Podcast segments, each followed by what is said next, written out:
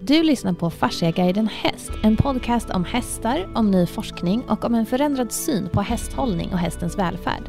Jag heter Jennifer Nyman och sitter här idag med Camilla Ranje Nordin och Jenny Karlsson. Hallå! Hej! Hej! Idag ska vi prata om fascia, vilket vi har gjort väldigt mycket i den här podden. Men just idag så ska vi enbart försöka i alla fall hålla oss till just ämnet fascia och gå in lite mer på vad det är. Vi har gjort det förut men det är ett dels så pass nytt begrepp och det är också så pass stort så att det kan vara bra att återkoppla till det lite då och då. Eh, det tar tid att lära sig ordentligt och alla kanske inte har lyssnat på alla avsnitt heller så vi tänkte att vi, vi kör en vända till och pratar lite mer om vad det är och också hur man kan tänka kring det, både för sin egen del och även då för sin hästs del, eftersom att det finns i alla levande varelser. Mm. Var börjar vi? Vad ja. är fascia, Camilla? Vad är fascia? Eh, ja, alltså de flesta säger då fascia, det är bindväven. Och då tänker man bara på det här, återigen som jag säger, den här vita hinnan. Man säger att fascian eller bindväven består av kollagen och elastin som är två olika fiberproteiner.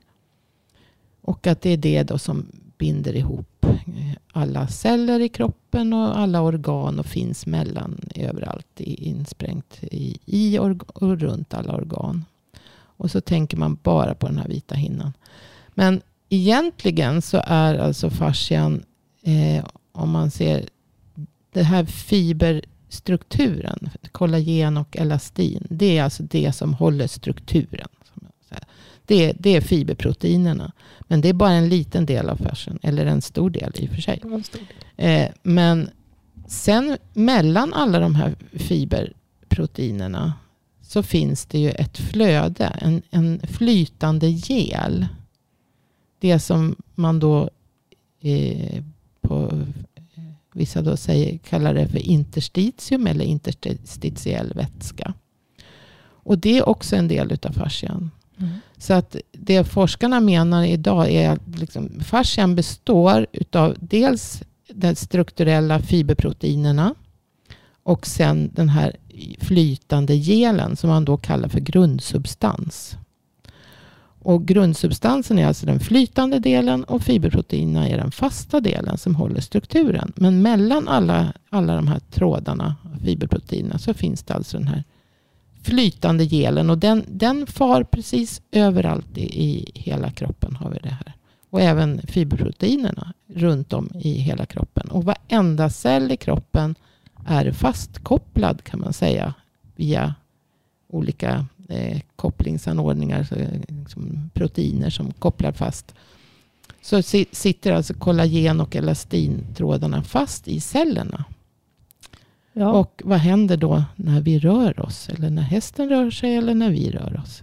Jo, då kommer ju de här trådarna också att dras i. Det är ju ingenting som är fast och liksom eh, konstant i, i, i någon struktur. Utan hela alltihopa rör sig. Om vi rör oss så måste ju då all den här, alla cellerna måste kunna röra på sig. Och, och trådarna drar i cellerna. Och i cellerna så går det, finns det då, de har ju också en vätska i sig, cellplasman. Så att säga. Och det är egentligen samma typ av vätska som går igenom från interstitium, alltså grundsubstansen, som går, fortsätter in i cellerna. Och i cellerna så finns det också någonting som heter cellskelett. Som också påverkas när kollagenfibrerna och i fascian då drar i, i cellerna, i cellmembranet. Så kommer det i sin tur dra i cellskelettet. Och det här cellskelettet är kopplat till cellkärnan i cellerna. Och då kommer cellkärnan få en liten signal att jaha, nu behövs det, går den här kraften i rörelsen åt det här hållet. Och nu kanske jag behöver producera mer utav mer eh, kollagen för att förstärka det här området. För den här kraften verkar vara eh, extra mycket åt det här hållet hela tiden. Och då måste kroppen stärka upp. Och då får cellerna liksom en, en signal.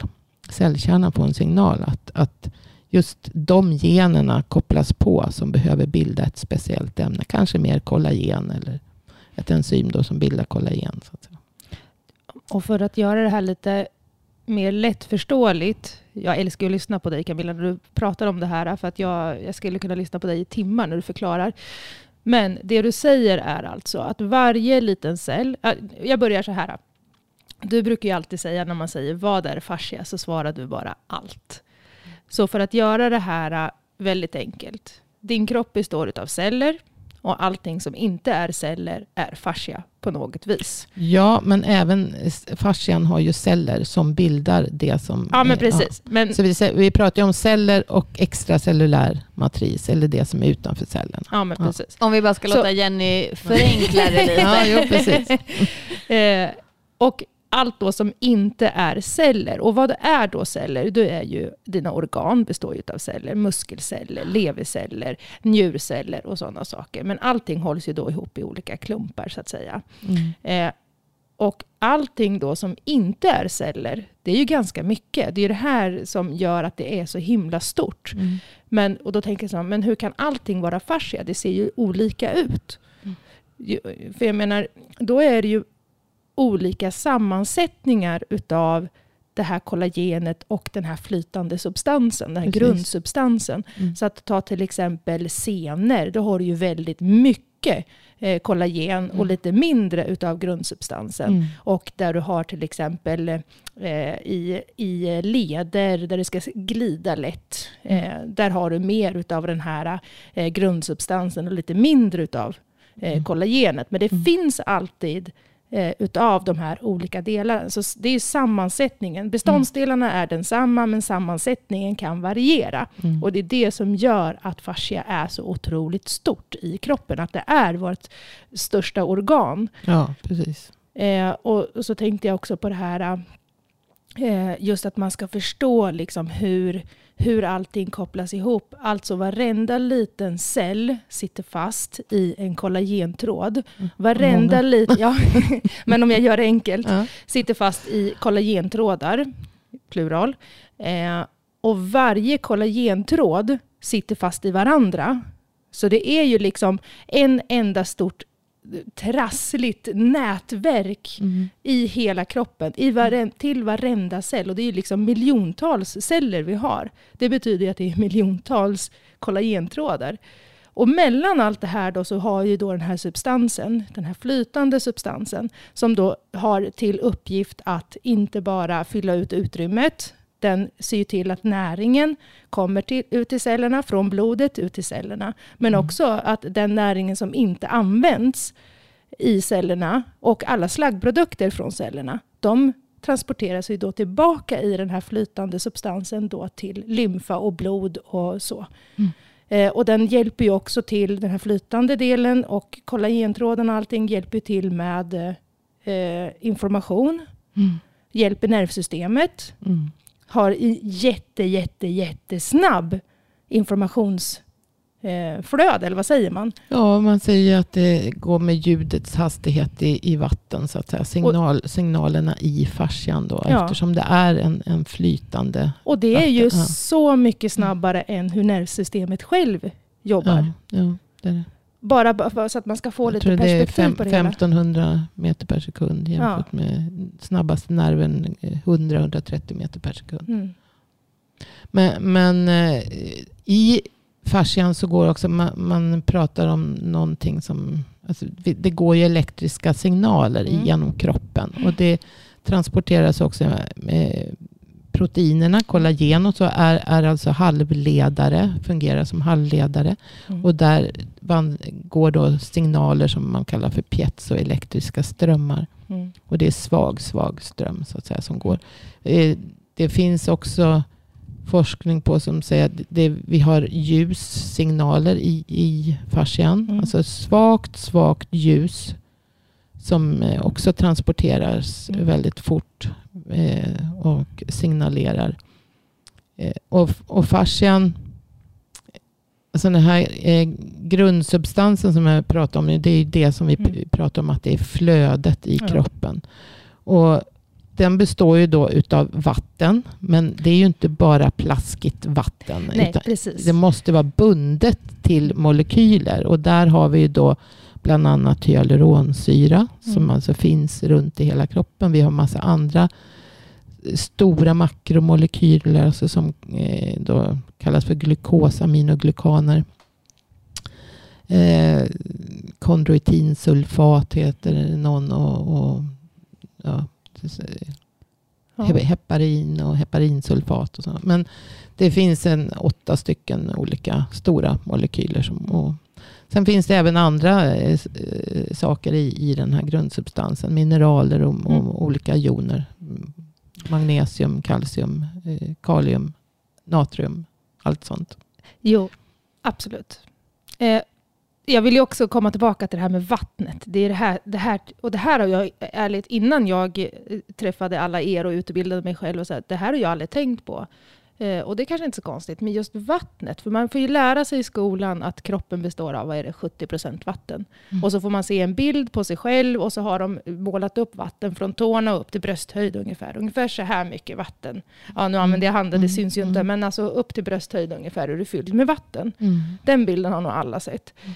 Men just att det är ju fascian som håller vattnet. Det är ju fascian som ser till att vattnet är där det ska vara. Och det är vattnet som hjälper till att hålla det här flödet igång. Vatten och då mm. hyaluronsyra. Mm. Mm. Och hyaluronsyra finns ju i hela kroppen. Och det har vi ju inte heller förstått. Utan vi har ju trott att det har varit koncentrerat i leder och ögon och lite sådana här saker. Men och det är väl just... skönhetsbranschen också som har fått upp ögonen väldigt mycket för hyaluronsyra. Ja. Ska det hudkrämer ja, och sådana saker. Hur, men just Huden består ju mycket av hyaluron. Ja, men ja. man har inte pratat om att det finns i hela kroppen. Nej, och just det här att, att få förstå att vattnet är att det är fascian som håller det här vattnet. Och, hur, och då förstår man också då i förlängningen hur viktigt det är att man får i sig tillräckligt med vatten för att om du inte har tillräckligt mycket med vatten i kroppen, ja då är det ju ganska självklart att fascian inte kan vara så flytande som vi vill att det ska vara. Eller som kroppen vill att den ska vara. Och då fungerar det ju inte. Då funkar inte glid, alltså glidfunktionen eller näringstransporten och all, all signalutbyte och så. Uh, nej, och, och dessutom är det, det är till stor del hyaluronsyran som så att säga binder vatten. Mm. Och hyaluronsyran kan man säga. Den liknar en, en stor massa flaskborstar liksom, mm. eller så, som, som spretar ut en massa spröt. Och där är det elektriska laddningar som alltså binder vattnet runt. Men sen kan, när fascian blir spänd eller när man överanstränger en kroppsdel eller så, så kan man eh, få någonting. Eh, det finns en forskare, Antonio Stecco, han pratar om om eh, förtätning i fascian. Alltså att, och det är framförallt då som man säger hyaluronsyran som så att säga inte beter sig. Den är inte utspridd som en flaskborste. Den ser inte den, ut som en ny flaskborste. Nej, den, ser ut som den, en gammal använd flaskborste. Ja, och den har knycklat ihop sig som mer som en honungskaka. Ja. Och i, så att den liksom biter sig själv i svansen om man mm. säger så. Det, det är långa molekyler som så att ska ligga utspridda. Men istället för att sprida ut sig och binda vatten så biter de sig själva och blir som honungskakor. Istället... Och då stänger den in vattnet. Ja, och det vattnet kommer ju så att säga ingenstans. Det kommer inte till någon nytta. Nej.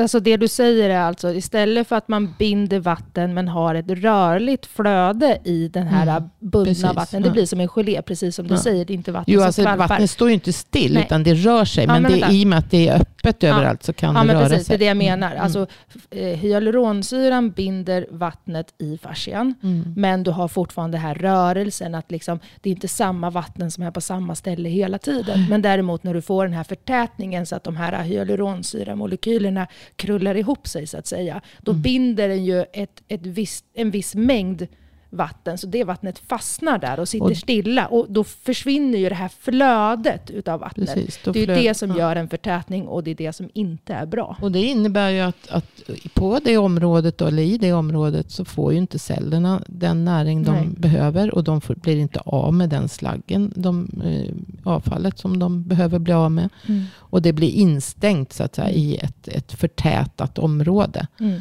Och det här menar ju då Antonius Decco att det här är början till all sjukdom. Mm. All, alla sjukdomar i, i kroppen mm. börjar alltid med en förtätning. Och hur får man här, en förtätning då? Det, vad, vad är det, det som gör att alltså, vi får den här för, början till en förtätning?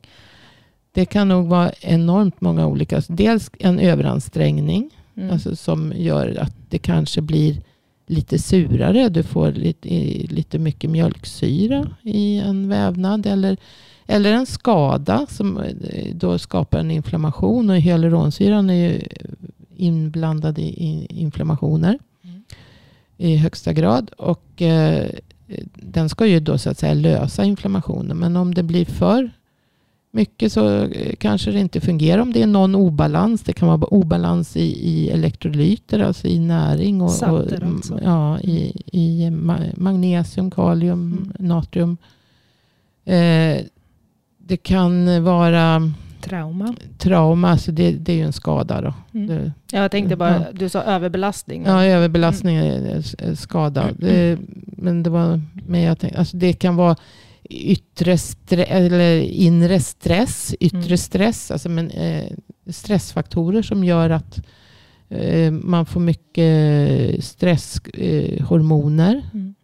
Kortisol som i mm. sin tur då ökar sockernivåerna i blodet. Och socker lagras in i fascian och fascian blir, blir trögflytande och skör så att säga. Den mm. fungerar inte som den ska då. Eh, socker är jätteskadligt för fascian. Så att mm. Det kan, eh, det var något annat jag skulle säga. Men eh, kan vi... Må, många alltså stressfaktorer som, som på olika sätt skadar fascian. Alltså det som jag tror att de som lyssnar här, ja, eh, de som lyssnar här nog kommer att höra är att kan man fascia och vet man vad det är så är det ju extremt intressant och väldigt eh, lätt att prata om, mm. fast samtidigt kanske svårt att sätta ord på. Men man, eh, ni har ju, eller vi, alla fått en förståelse för hur viktigt det är och då brinner man för det och kan verkligen prata om det. Men om man ser till gemene man, Mm. så är det ju väldigt många som inte vet vad det här är. Mm. Kanske har något litet hum om det bara eller att man inte ens har hört talas om det. Och då pratar vi om både eh, läkare och veterinärer mm. och eh, vanliga människor är väl fel att säga, men folk som kanske inte har den utbildningen också. Eh, och varför? Kan vi prata lite bakgrunden till hur pass, för det är 2017 erkändes det som kroppens största organ. Hur kan det vara så nytt? Hur kan man upptäcka det? Det är väl inte helt erkänt heller, men det är många som anser att det är det. Ja, ja men någonstans i 2017 ändå en milstolpe mm. så för just fascian. Och vad, hur kan det här inte pratas mer om det och hur har det uppstått? Vad alltså det här är ju någonting som kineserna har känt till i tusentals, många, många inte tusentals bara kineser, år. Ja, men österländsk medicin, mm. om man säger så. Inte mm. kineserna. Eh, men eh, ja, alltså historien om fascia, det var man, man har ju alltså långt tillbaka skurit bort eh, fascian därför att den stör. När man letar och, och, försöker dissekera och se hur kroppen fungerar så har fascian varit i vägen därför att det är den här vita hinnan. Alltså när du, när du öppnar en, en kropp för dissektion då ser inte du allt det här flödet. Därför att du, du öppnar, det finns inget flöde kvar. Ja, allt är ju stannat. Du är nej, död. Du är, du är död. Och, och då, då liksom vätskan försvinner undan.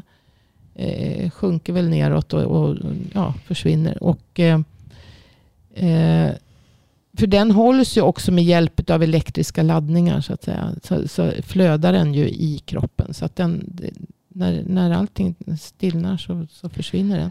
Och då det du ser då är ju bara en, en öppen kropp. Och ja, där ligger en lever och där ligger njurar och där är en magsäck och tarmar. Och så ser man inte hur allt det här hänger ihop emellan. Man ser inte de här små fina kollagen och elastintrådarna som så att säga, tränger in i varje org organ och som håller ihop. Och, och dessutom då att det flödar emellan de här trådarna. Man, man ser inte det här flödet.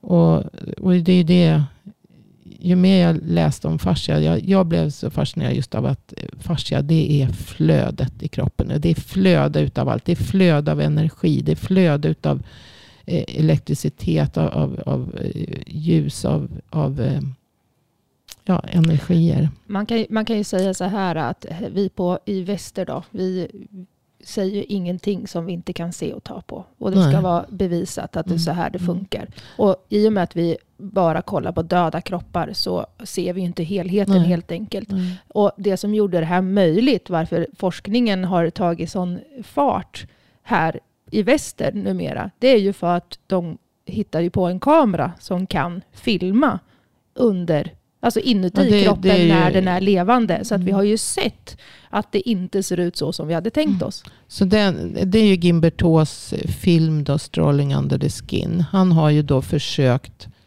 filma levande människor. Alltså genom att stoppa in ett endoskop, en kamera. Och eh, han, han har ju lite fel eh, faktorer där ändå. Därför att han måste eh, få in luft för att och liksom för att få mm. kunna se någonting. Men han har ju alltså filmat, så han, man ser Man hur, ser ju hur, inte flödet, men man nej, ser ju kollagenstrukturen. Man ser att det är blött emellan, mm. att det mm. hela tiden är en flytande vätska, bortsett mm. från att han så att säga blåser bort det just närmast eh, linsen då för att mm. kunna se. Men han, man ser hur kollagentrådarna rör sig, hur de hänger ihop och, och minsta lilla rörelse i kroppen drar. Och så sen när han går vidare kan man se, att där är en samling med celler. Mm. Och här finns ingenting, utan här är det bara flöde och, och kollagentrådar. Och där är en samling med celler.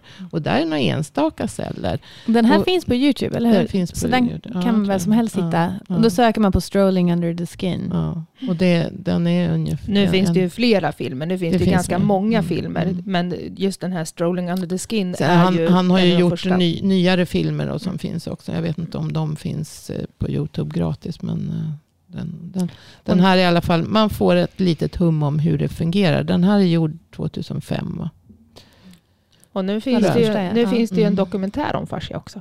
Ja, jag tänkte vi kommer in på det sen. Ja. Eh, men eh, jag tänkte bara så här, det som du sa om österländsk också, att de har ju känt till det länge. De har väl väldigt mycket känt till hur det funkar, men kanske inte haft en förklaring till varför. Man har inte kunnat visa på det. det. Det är ju därför man säger att akupunktur fungerar inte. För att man kan inte, vi i västervärlden har inte kunnat visa och förklara hur det går till. Mm. Men det finns en, en forskargrupp i, eh, som bara för något år sedan, eller ett par år sedan, visade då eh, genom att eh, det finns nyare, mer avancerad MRI-teknik, alltså magnetröntgen. Eh, så man kan ta bilder i kroppen på ett eh, effektivare sätt. Då har man alltså injicerat eh, färg, färgat vatten, mm. alltså färgämnen i börjat med att man injicerat i akupunkter, alltså de här akupunkturpunkterna som då ligger längs meridianerna. Då har man sett, med, kan man visa med den här kameran då, hur det flödar iväg fort. Man kan, i, man kan alltså säga... och, sen, och sen har man då gjort likadant på icke-akupunkter, men längs meridianen. Då har det fortfarande flödat iväg, men inte riktigt lika fort.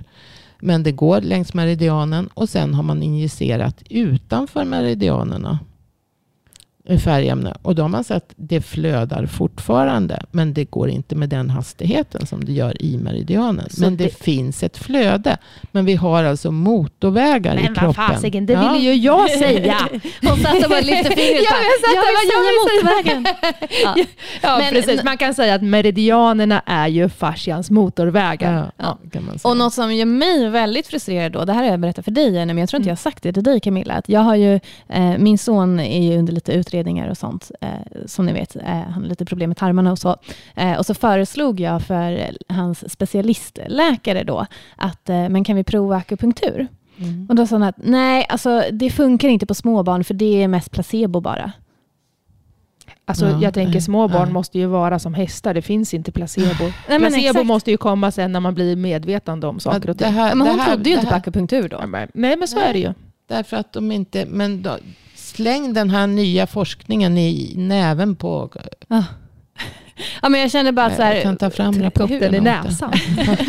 nej, men, nej, men det är ju det, för man ser, man ser alltså de här organen som enskilda avgränsade strukturer. Men det är, finns ju en annan forskare som är leverpatolog. Han har hållit på med eh, sjuka levrar i hela sitt liv. Han är en inbiten fasciaforskare också.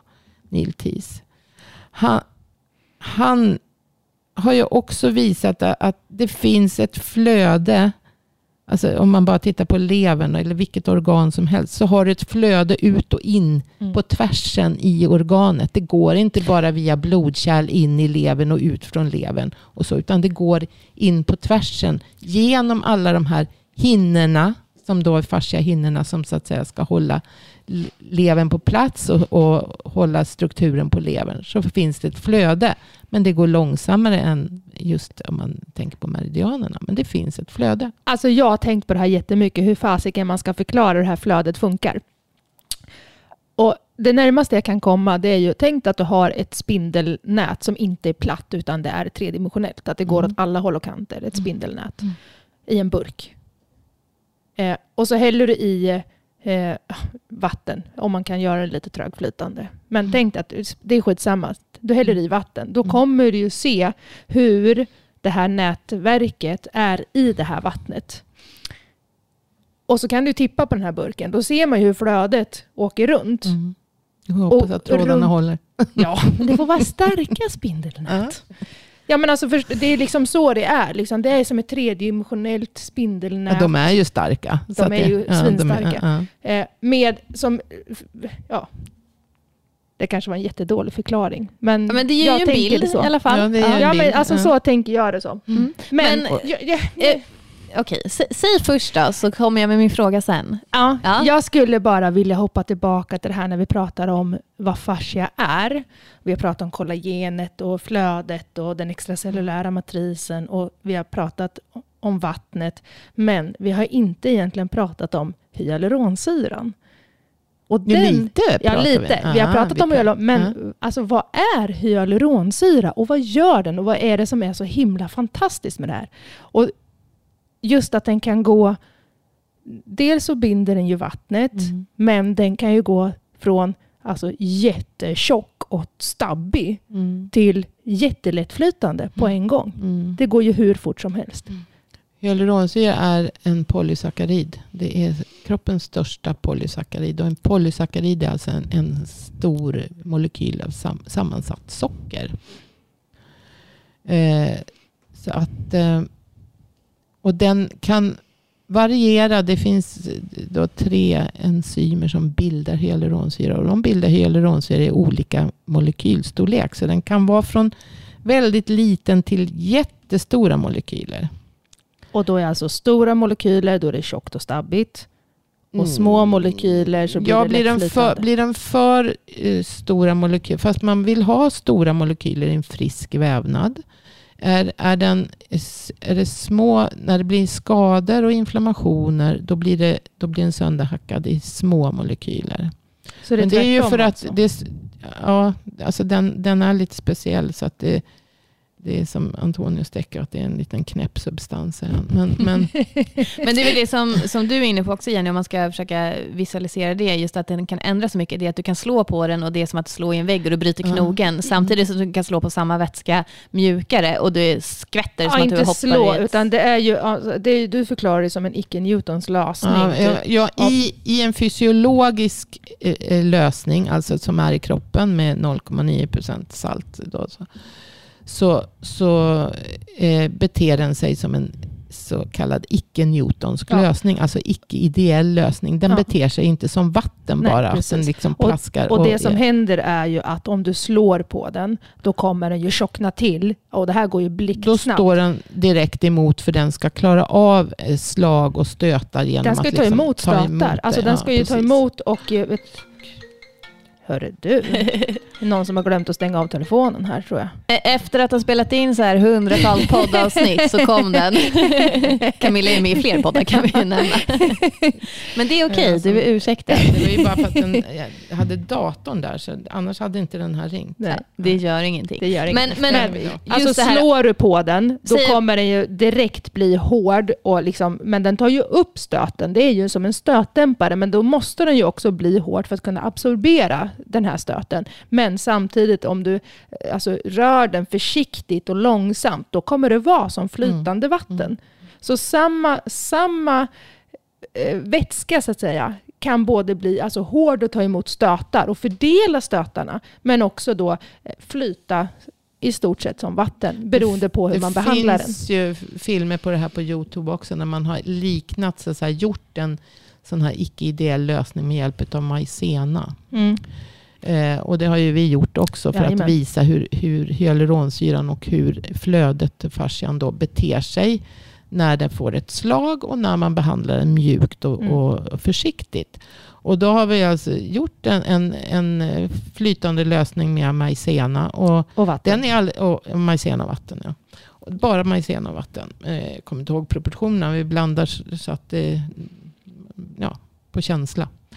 Men, eh, och då när man drar, eller försiktigt stoppar ner handen så är det som vatten. Och när man eh, rör på burken, eller mm. baljan, så mm. dallrar det som vatten. Mm.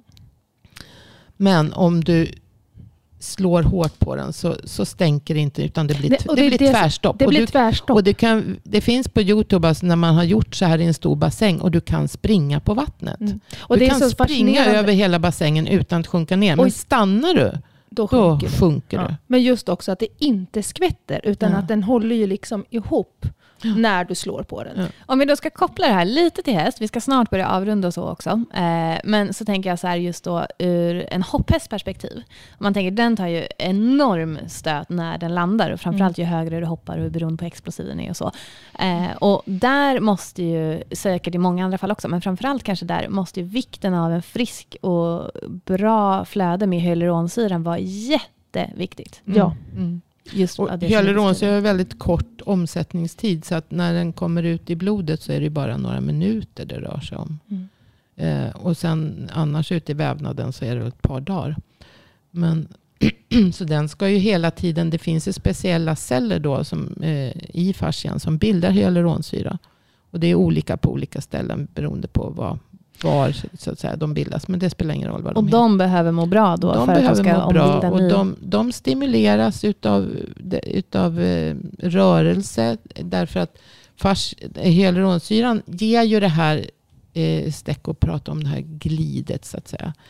Slide and glide. Så att säga. Och att det, det är hyaluronsyran som gör att vävnaderna glider mot varandra. Att alla celler i en, en muskel, att muskelfibrerna glider mot varandra. Runt varenda muskelcell så finns det fascia, det här flytande flödet. Och där är fascian då, som du sa förut, den är helt annorlunda. Den är mycket mer hyaluronsyra mm. och mindre kollagen och fibrer. Men, utan mer utav det flytande.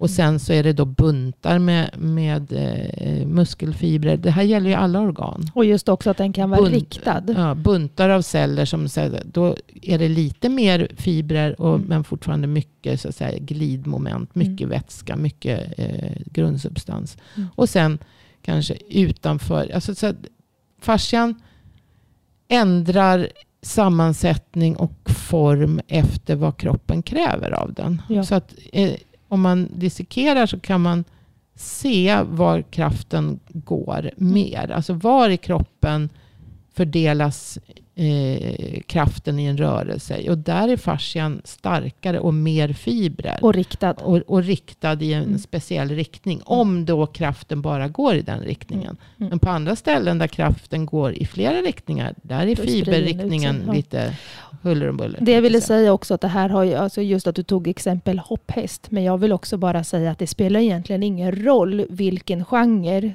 som man väljer att använda sin häst till, så har ju alltså den här eh, fascian och den här stötabsorptionen och återfjädrandet har ju liksom en jättestor vikt bara i hästens rörelser.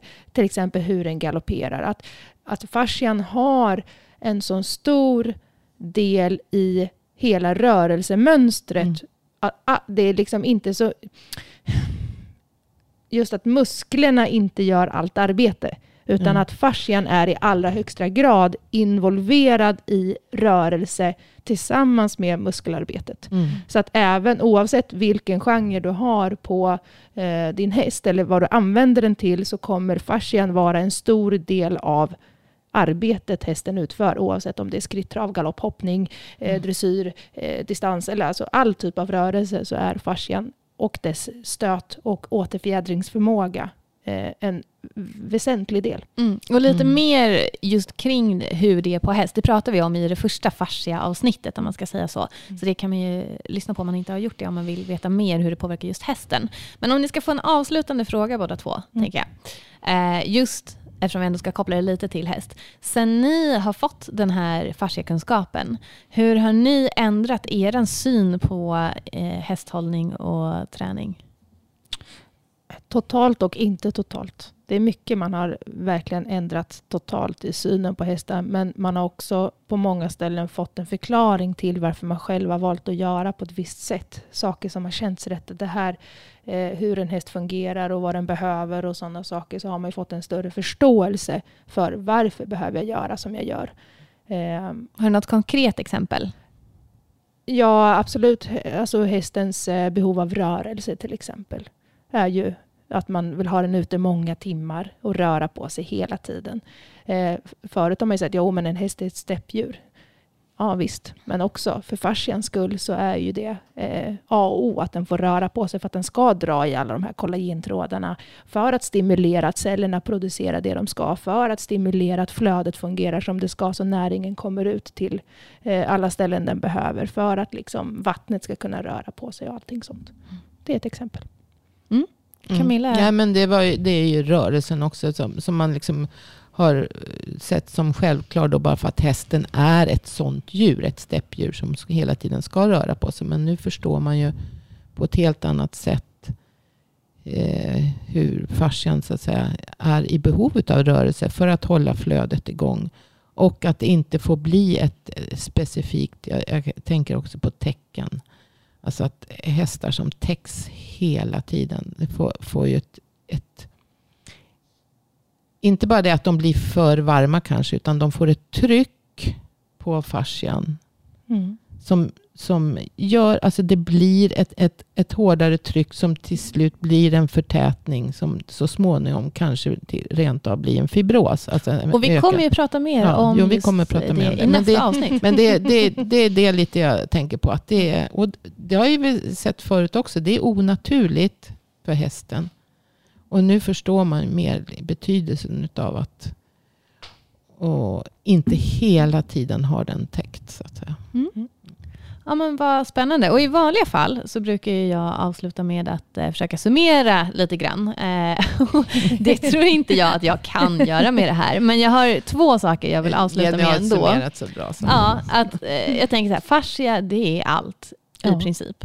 Allt som inte är celler. Ja, ja, men, det finns ju celler som hör till fascian också. Precis. Jag kan inte säga så. Ingen så, regel undan, utan undantag. Nej, så, så med andra ord, vi, vi sammanfattar inte det här. Däremot vill jag skicka med lite avslutande tips. Och det är ju faktiskt att eh, det finns ju nu, precis som du nämnde, en dokumentärfilm som eh, pratar både om, lite som jag var inne på, bakgrunden till hur man vet så mycket om fascia idag och varför man inte gjorde det förut. Um, just om vad fascia är och ja, men jätteintressant som också haft en stor filmpremiär och som eh, har blivit väldigt, väldigt uppskattat på väldigt kort tid av många olika människor. Och den kan ju vem som helst få ta del av om man ansöker om det. Eh, det är inte så att du blir godkänd eller inte godkänd, men man måste gå in på en sida och jag tror fylla i sin mejladress så får man en länk till den här filmen. Visst är det så? Du går in på fasciaguiden? Alltså... Nej, du går in på fasciaguiden.se ja. fasciafilmen. Ja, jag hann inte prata klart. Ja, förlåt. Bra att jag också där, för... och där, där, klickar du på beställ filmen och så fyller man i sin mailadress tror jag. Ja. Och då får man eh, en, ett mail där länken till filmen är och den här koden för att kunna öppna upp filmen. Mm. Eh, och sen är det bara att titta. Och den är väl drygt en timme? Ja, cirka en timme. Cirka en timme. Ja, och väldigt sevärd, eh, mm. definitivt. Och då blir det lite bildligt också, så lite om det här som vi har pratat om får man ju också se. Det är väl kanske något från Strolling under skin eller någonting liknande. Och, ja, det är lite bilder. Och man får se lite av de här professorerna som du nämner ibland ja, också. Man får se Camilla och Jenny också vet jag. Ja, just förbi. det. Jajamän. det är bara jag som gömmer mig. Ja. Ja. Och, och, även om vill man ha mer förståelse för fascia och så och kanske förstå sin egen kropp lite mer, eh, inte bara häst, då kan man faktiskt lyssna på Fascia-guiden, alltså den som är för människa. Ja, våran eh, moderpodd kan ja. man säga. Eh, absolut. Så att Fascia-guiden som podd är ett tips eh, när våra avsnitt inte finns. Eh, och sen så om ni vill veta mer om just människa. Eh, men mycket av det man lär sig där kan man också applicera på häst också. Ja. Den, den mesta forskningen görs ju på människa om fascia i allmänhet. Så att säga. Sen har ju hästen lite annorlunda fascia gentemot eh, människa. Men, men i, i stort så är det ju samma, samma, så. Ja, samma tänk. Och man får, I alla fall jag har fått mycket aha-upplevelser innan vi startade den här podden. När jag lyssnade på Fascia-guiden eh, så är jag så här, jaha, ja, men det här borde ju förklara det här hos mm. hästen och så. Mm. Så att man kan ju ändå göra mycket kopplingar. Så att, mm. vill man gräva djupare så är det en jättebra podd som vi kan rekommendera. Och sen som sagt, fasciaguiden.se snedstreck fasciafilmen.